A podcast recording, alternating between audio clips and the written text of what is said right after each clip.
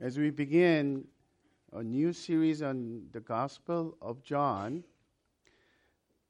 um, there are three different ways of doing the the first message. Either just take a chunk of the chapter, uh, uh, the first chapter, we delve into it, or stay much on just the background and historical things, an introduction of the gospel. But I thought both are needed. So let's go over the overview and some background information that will be very helpful for us so that you will be encouraged and motivated even studying and reading the scripture, the Gospel of John alone at home as well each week. So to begin with, author and background. And obviously, the, the title of the gospel suggests Gospel of John. So not, no one has written the author's name in the gospel. As a matter of fact, the author himself refers to him as the disciple whom Jesus loved.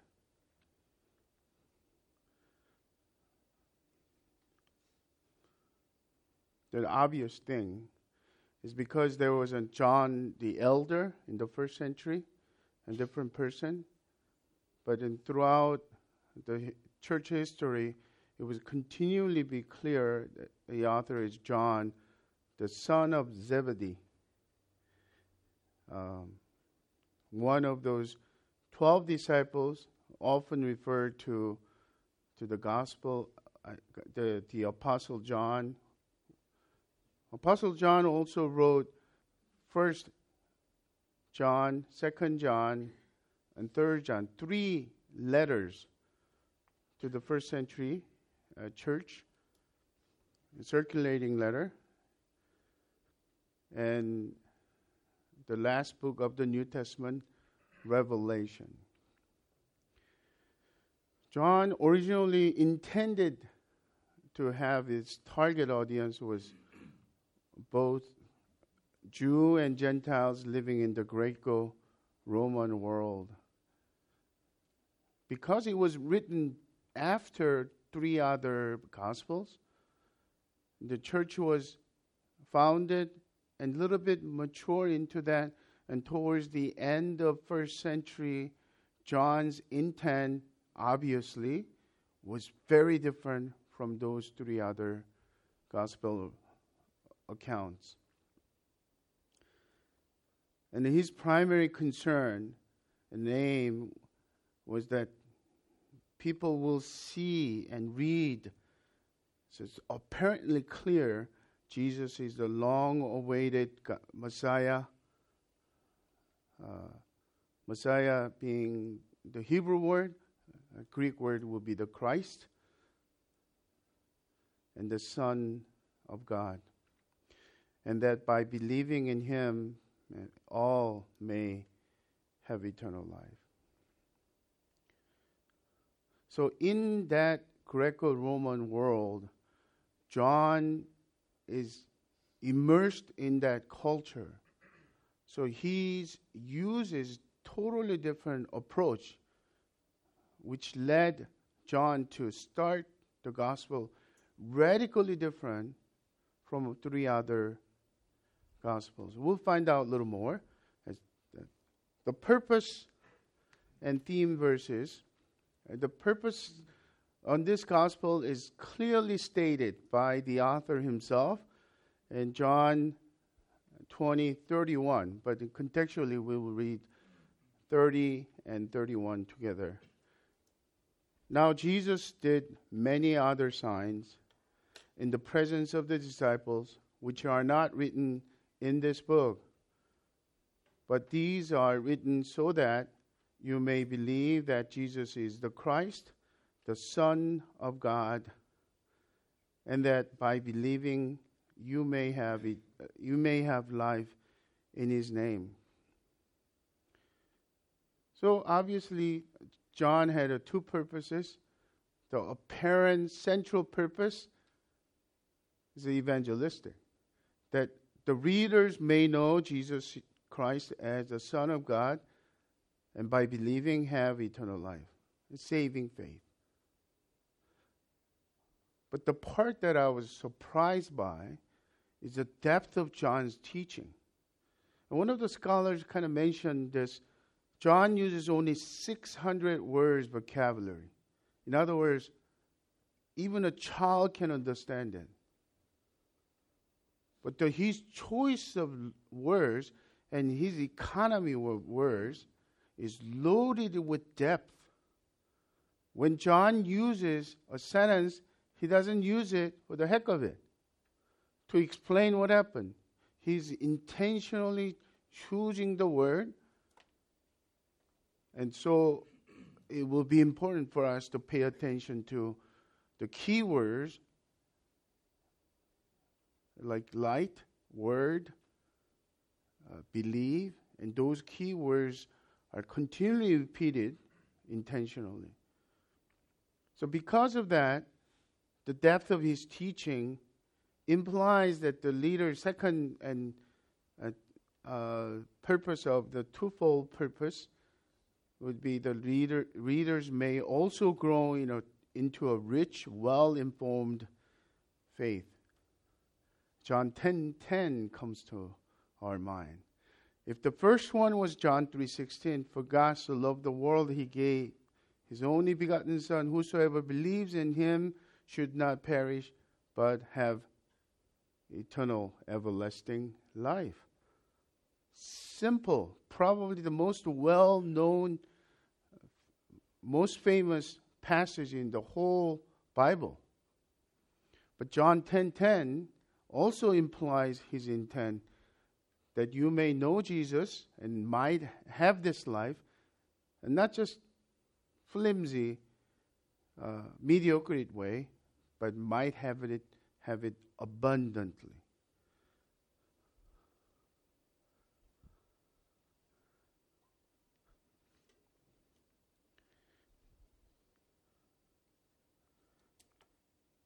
Um, I, I think I already went over that. Let's go over key differences from uh, the three syn- synoptic gospels. The word synoptic has a two root word, right? Syn together or with, the synonym like that.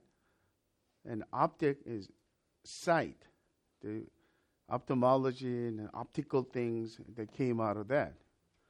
So, so three gospel writers had a separate, separate account of eyewitness account, but they had a similar view. They have a similar approach. They started usually the beginning of birth and chronologically. But John's distinction, this will be helpful for us. Let's start with focus. For, synoptic Gospels Matthew, Mark, Luke tend to have more focus on what Jesus taught and did. Lots of parables. But the Gospel of John focus on more on who Jesus is. So rarely um, you will see the short parables in John.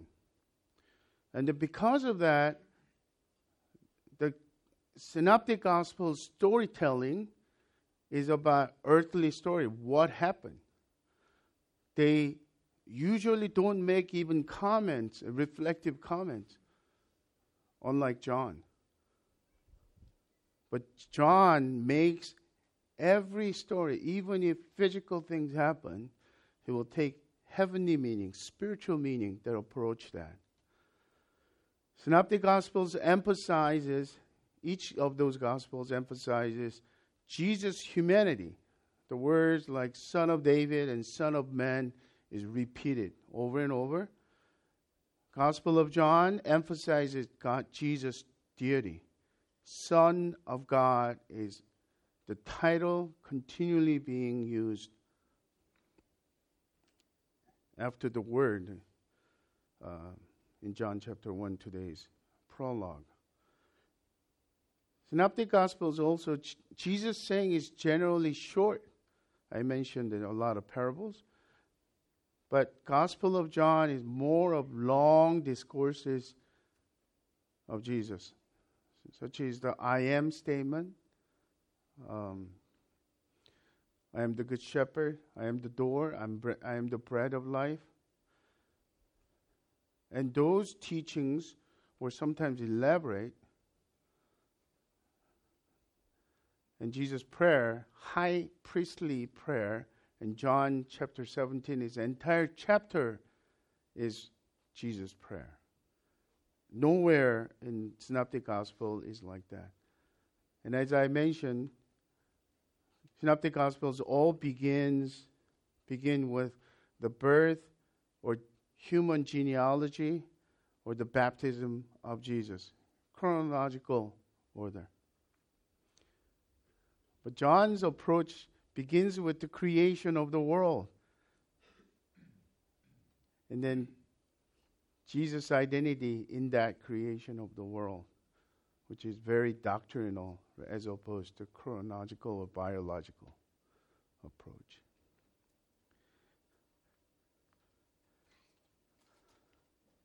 So, this is a part that we want to kind of get excited a little more as I uh, mentioned just before we started this message. It is written for all. Each gospel has target audience. Matthew is mostly you, uh, intended for Jewish people. So a lot of quotation from the Old Testament because that, that's much, much necessary. And Mark is probably Romans back in the days. And Luke, Gentiles. The people are outcasts. But John, Jewish and the Gentiles. Moreover, as I mentioned in the purpose, non Christians as well as the Christians. So this is typical thing that I would do. Um, people who became a Christian, where do, where do I start? Do I start with Matthew? And then usually we are, if our friends became a Christian, we're a little worried that person begins with Matthew because begets, begets, whole chapter, name of that, he gets just lost, right? We would typically re- recommend, I would typically recommend to a non Christian who's really interested or Christian who just became a Christian, want to grow, start with Gospel of John. In that way, Gospel of John is just plain enough and you could understand the way of salvation. God clarifies in that. And after that you could start keep going with Book of Acts and so on. Brothers and sisters, I know many of you have been growing, especially at Crossway. I, am really thankful. Your interest and your passion for the Word of God has grown tremendously. And you think that John's Gospel of John is something too easy for new believers. I will tell you the part that Christians will find that you will find Gospel of John deeper than any well. You know, one of those books that you read, and then if you read first time time reading, and you know the ending, the second time it takes the all fun of it because you feel like you know you know it all. But there are books we go back over and over because you catch the things that you haven't noticed in the beginning. I guess movies like that too, right? So if you are if you have a favorite book as you go back and there's so much depth in that. because of that, the unique benefits it is offers not only an easy to understand account, gospel account for unbelievers and new believers, but also it offers spiritual depth for growing believers. Unlike any other gospels, the topic of Trinity of God and sovereignty of God, election of God show up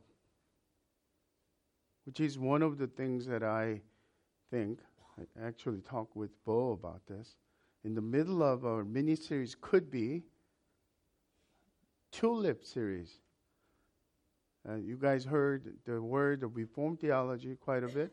And the, at the center of a Reformed theology is a Calvinism, and Calvinism is summarized in the acronym TULIP.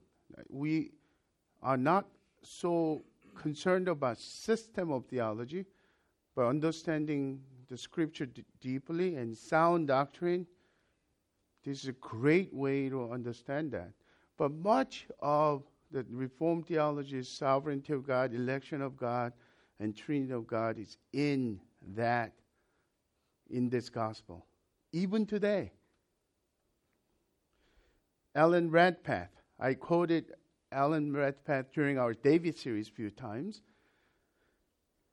He writes, The Gospel of John is shallow enough for a child to wade in and deep enough for an elephant to swim in. So I have a genuine excitement, not only for myself as I'm looking forward to studying deeper, but all of you, each one of you, that you will be ignited about who Jesus is in our lives and every day. Just a little more. Let's look at the quick overview and structure. John could be divided into four parts. Uh, we are going to start the prologue of today, the three verses of those 18 verses. Uh, We'll take two more messages on that prologue after today. And then the chunk of it is uh, up to chapter 12 is public ministry. What, what do you mean by public ministry? Jesus' public ministry to the Israelites, to the, to the people of Israel. His self disclosure, but he, he's, that Jesus is God through signs and teachings to Israel. So, what happens is, as he's disclosing himself more and more, more oppositions happen. It builds up.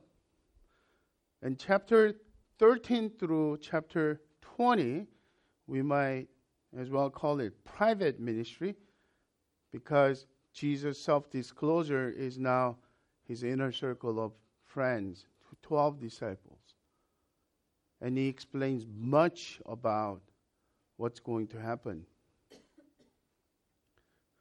Isn't it interesting?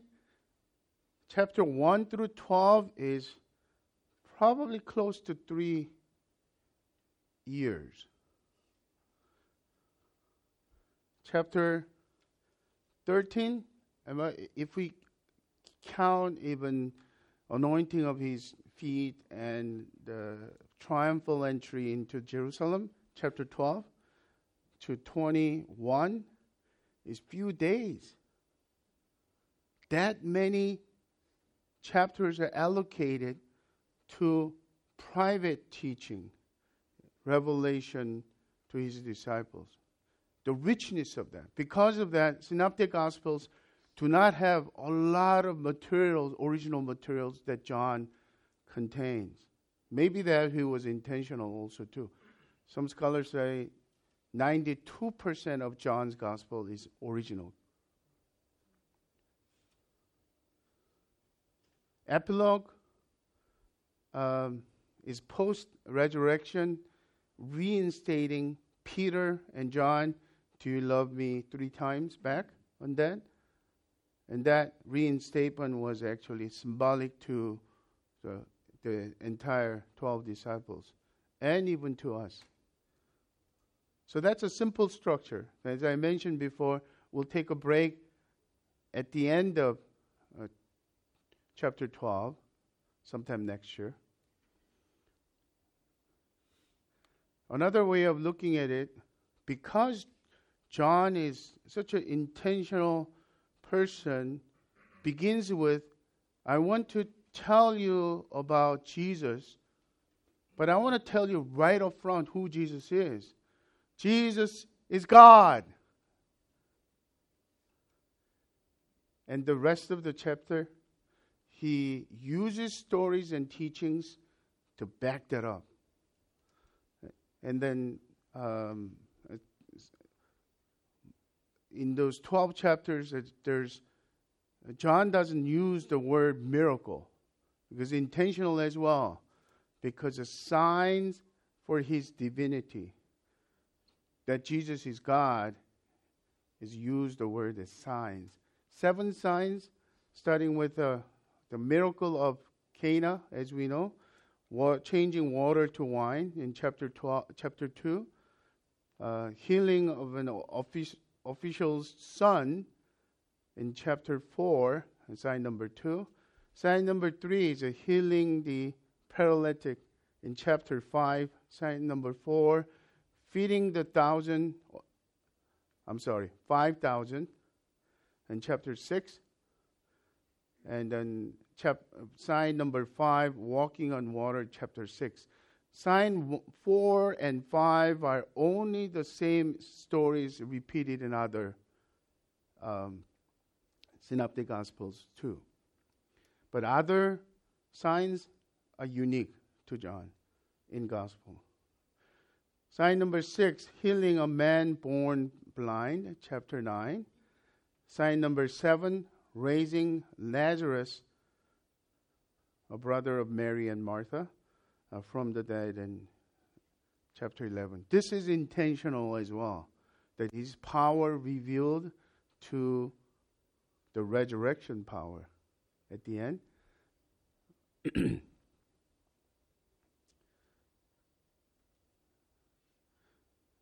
I think it's also too important to uh, recognize what John's doing through these stories and as we pay attention, so these are the, feels like a layers after layers coming up. John reveals much about who Jesus is as the Son of God.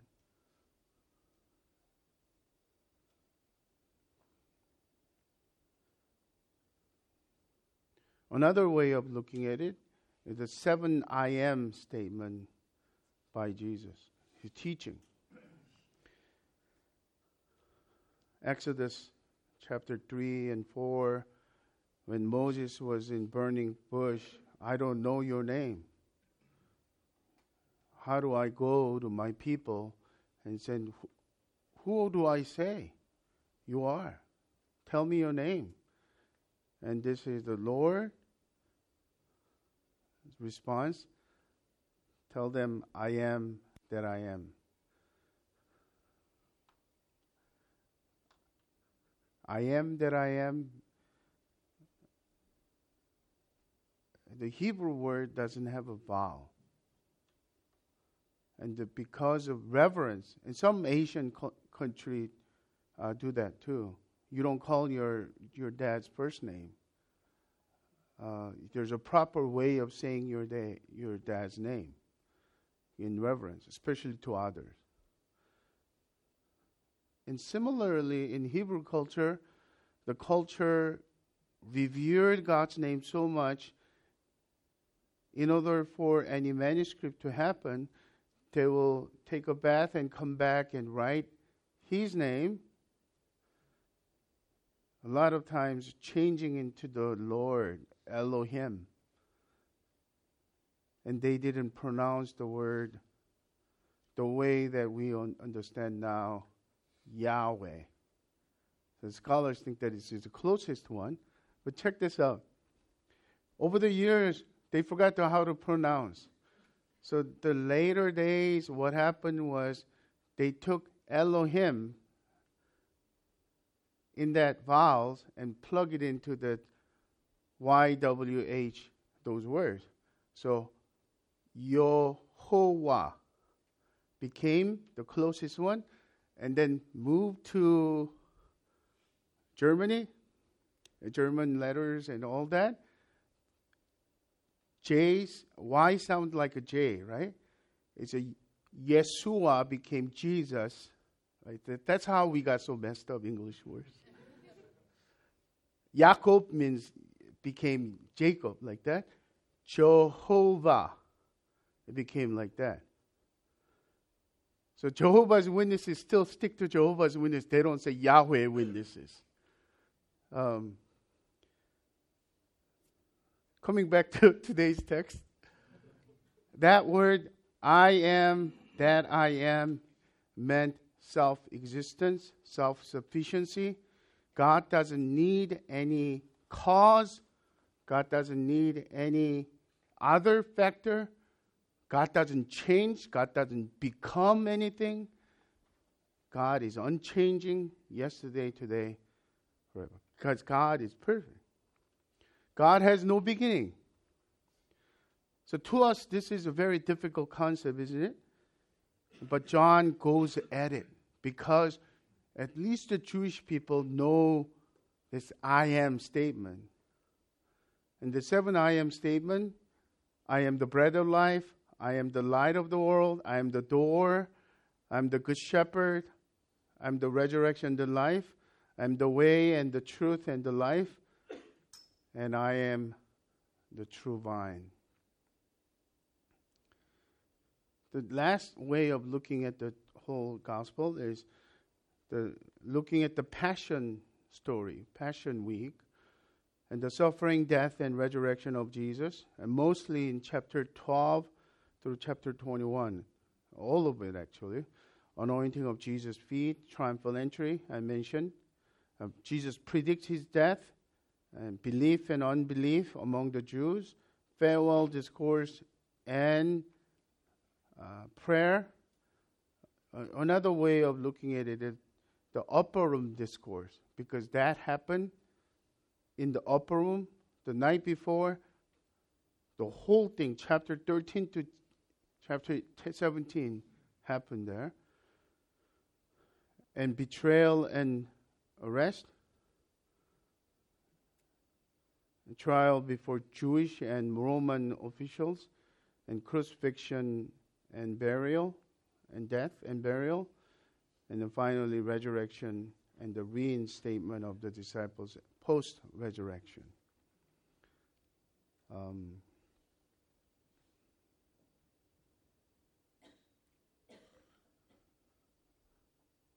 you could find those things in our church website so if you don't have the notes yet, uh, don't worry about it. There's some things that are more important to pay attention. Let me focus on key themes. As I mentioned, Jesus is God. Jesus himself is a focal point, not what Jesus did, but because of that, Jesus is God, his main theme, that he exists before the creation of the world he has a supernatural knowledge. He fulfills the Jewish festivals and institutions. As the sent Son of God, he reflects the sender, sign, and witnesses demonstrate that he is the Messiah, the Christ. Um, one of the things that emerge out of this is give us so much depth is the fact that the doctrine of incarnation.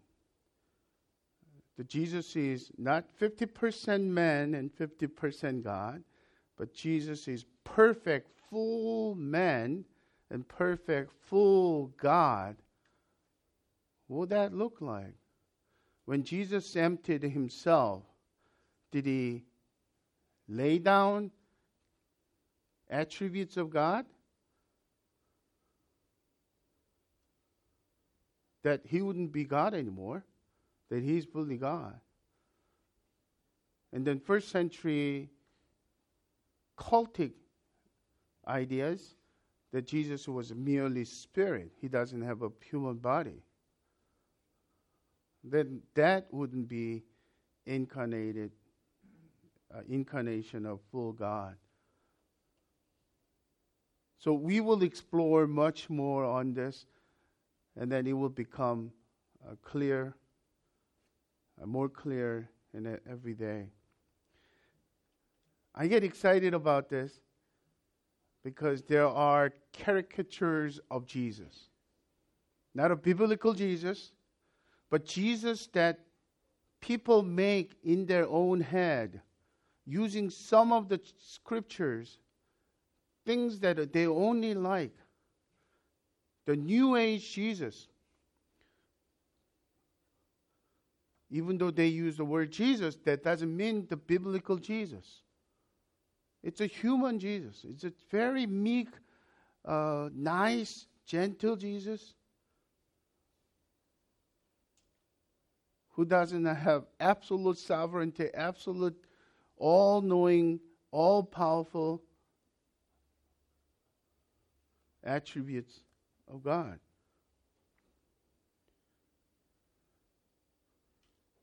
And because of that, the shallowness of our Christian practice and faith comes out of view, weak view of who Jesus is, thinking wrongly about God, triune God. Second theme is the Trinity. If we don't understand Trinity fully, our, our faith will be shallow, and then which results in erroneous ideas. Uh, maybe two most well known largest cultic movement. Uh, they're so large that it's so, sociologically speaking, the sociologists will not categorize them as cults. But theologically speaking, erroneous idea that they are ha, they have deviated from the historical faith of Jesus Christ, and it's all had to do with the denying Trinity of God. The Jehovah's Witness, to begin with, and Jehovah's Witnesses' idea, Jesus was created being. Um, in Mormons have a polytheistic idea, polytheistic idea, which means every human being has a potential to become God, and Jesus Jesus became God, a God, then many others can become God. But the Trinity of God is so embedded in every passage, including today. See if you could pay attention to that. The third theme is salvation and eternal life. Those are two same same words, but eternal life seems to be John's favorite words. And God is sovereign in salvation. God unconditionally chooses whom he elects to be saved. Uh, Jesus' death uh, is the base of that salvation, which is obtained through believing in the living Jesus as the Son of God, and Jesus is the giver of eternal life. And the fourth and last one is mission. Believers are called to continue Jesus' mission, to live out the life and mission of Jesus continuously. The book of Acts is a continuation of that. Acts of the Apostles, well, actually, the correct way of saying it is the Acts of the Holy Spirit in and through the apostles. But applying to ourselves, if there's a chapter 29 and 30 continuing on, not in the infallible way, but in the Spirit continually living in, in and through every every believer in Christ, that mission continues as well. okay, allow me take 10 minutes to spend first three verses now.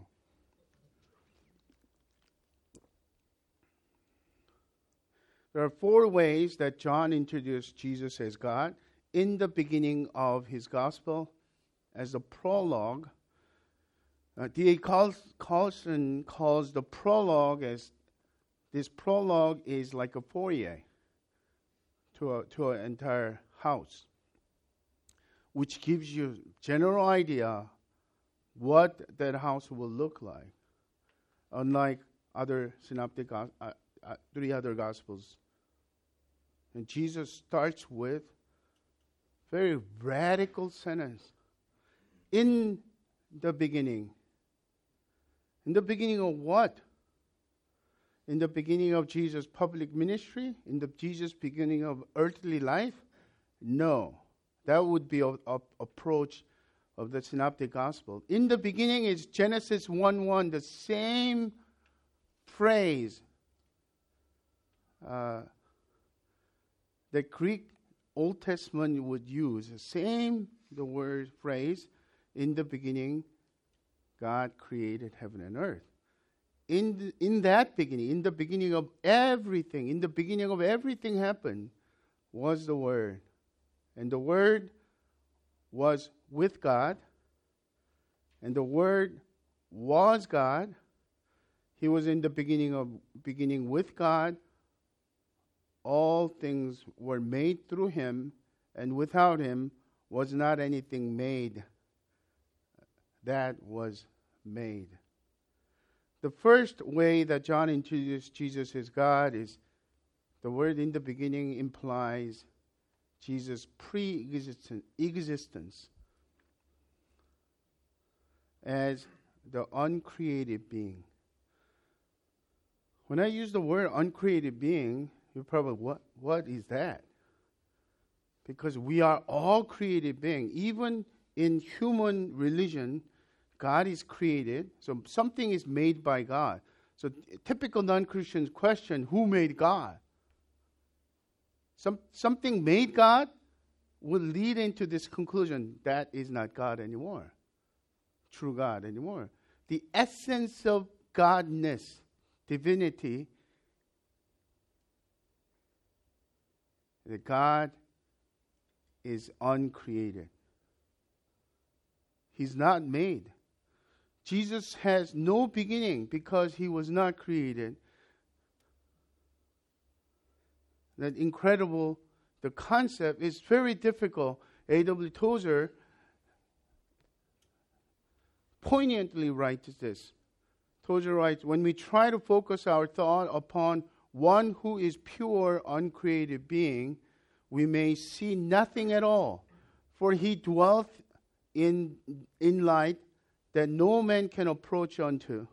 Only by faith and love are we able to glimpse him as he passes by, our shelter in the cleft of the rock. The human mind, being created, has an understandable uneasiness about the uncreated. We do not find it comfortable to allow for the presence of one who is wholly outside of the circle of our familiar knowledge. We tend to be disqu- disquieted by the thought of one who does not account to us for his being, who is responsible to no one, who is self existent, self independent, and self sufficient.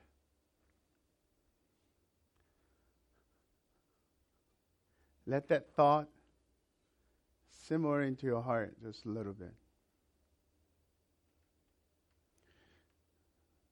I think one of the aims that we should have is destroy the caricatures of Jesus, the caricature of Jesus the culture produced. God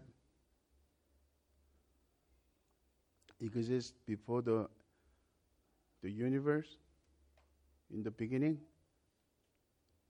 and Jesus exists before the beginning, before the universe, because He is God. The second way John introduced Jesus as God is the word, to use the word word. Jesus' identity as the Word. It, is the Greek word, logos, from which we got the word logic. But it, this is more than the way we uh, Americans would understand in the beginning. There was logic, impersonal, um, conceptual, theoretical things. But John knew Greco Romans mindset, the Hellenistic, Greek influence of the, the concept. And the Greek philosophy suggests that, that everything is hindered upon this logos, idea.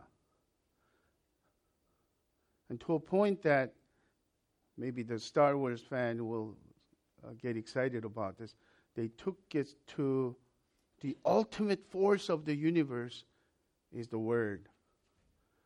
May the force be with you. We need to change, that and Christianize it, and more biblicalize it in a way that may the Word be with you. That would be a new greeting for us. And John takes that and t- put it into a new meaning into it because basically he's saying, no, it's not an ideology and it's not an idea, it's not mere impersonal force. It is person, the second person of Godhead. And for the Jewish people, this was a lot easier to accept. Why? In the in the beginning, there was word that there. God said, "How did God create the universe? by the word. Simply, he didn't do anything. He said, Let there be light. His self expression, the word, created the universe. And John is saying, That word is Jesus Christ. The Old Testament is full of these uh, phrases. The word of the Lord came to Jeremiah, the prophet. The word of the Lord came for a second time to Jonah. That meant the revelation of God Himself. In, in some sense, Jesus is the, the agent of God, because self expression that. But God, Jesus Himself is God. So when we go to the next part, we see the full equality of Jesus with the God the Father. The Word was with God, and the Word was God. The Trinity shows up. The expression something is with someone, it implies communion, fellowship. It's a two identity, not a um, the uh, Unitarian idea of the one God, and it's called a modalism. That you know the typical mistakes that Christians can make is the same thing also to to our kids. I used to teach this way, wrong way. Well, Trinity of God is this, you know, the H2O when it's uh, solid, it's ice, H2O. Uh, when it's liquid, it's water. Uh, when it's steamed up and vapor, it's H2O. Two. It's a three different modes. No, that's not Trinity of God. Trinity of God is the three distinctive person, but it's not tritheism because that will be Mormon's concept, the three different gods uh, going at it. Three distinctive person and one essence. Three in one. Jesus is not the Father, Father is not the Holy Spirit, Holy Spirit is not Jesus, but Jesus is God. God the Father is God. God the Holy Spirit is God. I think it was St. Augustine. Sometimes there's a dispute in that who said it, but it's good enough for us to understand and remember it. If you deny, if you try to understand the Trinity of God, you will lose your mind. But if you deny the Trinity of God, you will lose your soul. So, one of the concept, theological concept that you could delve into will be the Trinity of God. Some of you took a soul care class, and soul care has much of this teaching in there, and then from which, uh, from John Owen's writing or Larry Crabb was uh, influenced by a lot of Puritan theology. So the Puritan writers talk about their fellowship with the God the Son is very distinctly different from fellowship with God the Father and God the Spirit and their expression in hymns and different writings and poems are incredibly deep. That's something we could look forward to as we study the Gospel of John. Fourth and last, all things were made through him. And Jesus making of all things as creator. Um, I'm going to repeat this one more time that God used the Word to create the Word. The agent. Jesus is the agent of God's agent, but and yet Jesus is God Himself. So we could say God created everything through God.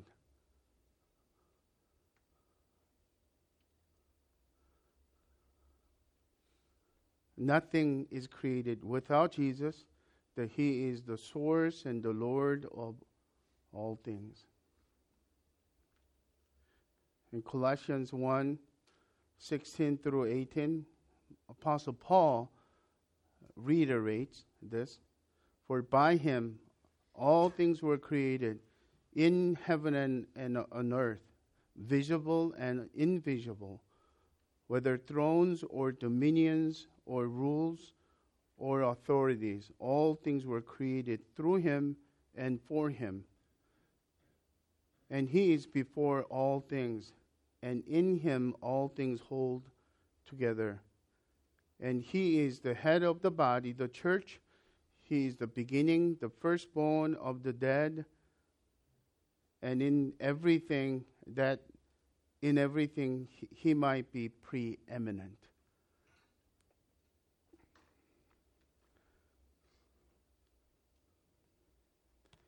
Here's a question that we need to embrace. The probably the most important question in our human life. Who is Jesus? The prologue is all about who Jesus is. And before he tells anything else, John, the apostle, presents us. Do you know Jesus? Do you know this Jesus?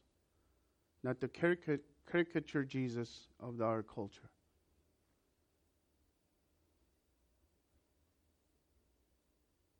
Who do you say Jesus is?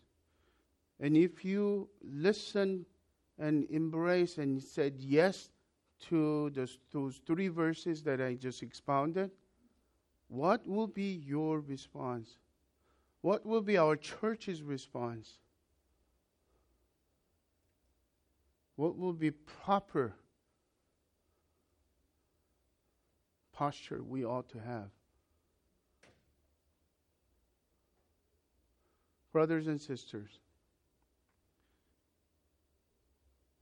Jesus is all in all in Christian's life. And we do all things in the name of Jesus.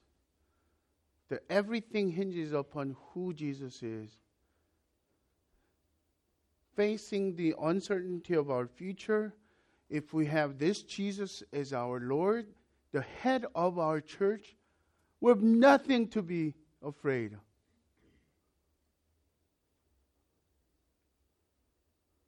If Jesus, this Jesus is the center of your family, of your life, He is the Lord of your heart and lover of your soul, your life will be revolutionized. There is no big enough problem than swallow you up because of this Jesus. Will you receive him?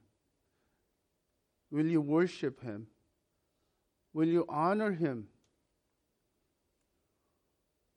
today? Let's pray.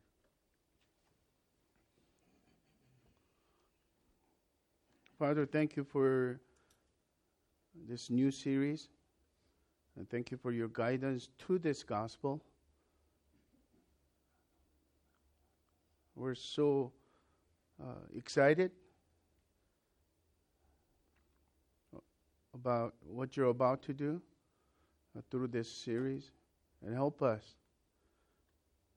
to abandon the caricature Jesus of our culture and even the slight distortion we have in our head, in our mind. May authentic Jesus show up as we study the Gospel of John. Jesus, you are the center of this church and you're head of this church. And as the uncreated being, rule over us. Be glorified as we do everything in the name of Jesus in the coming days. In your name, in your mighty name, we pray. Amen.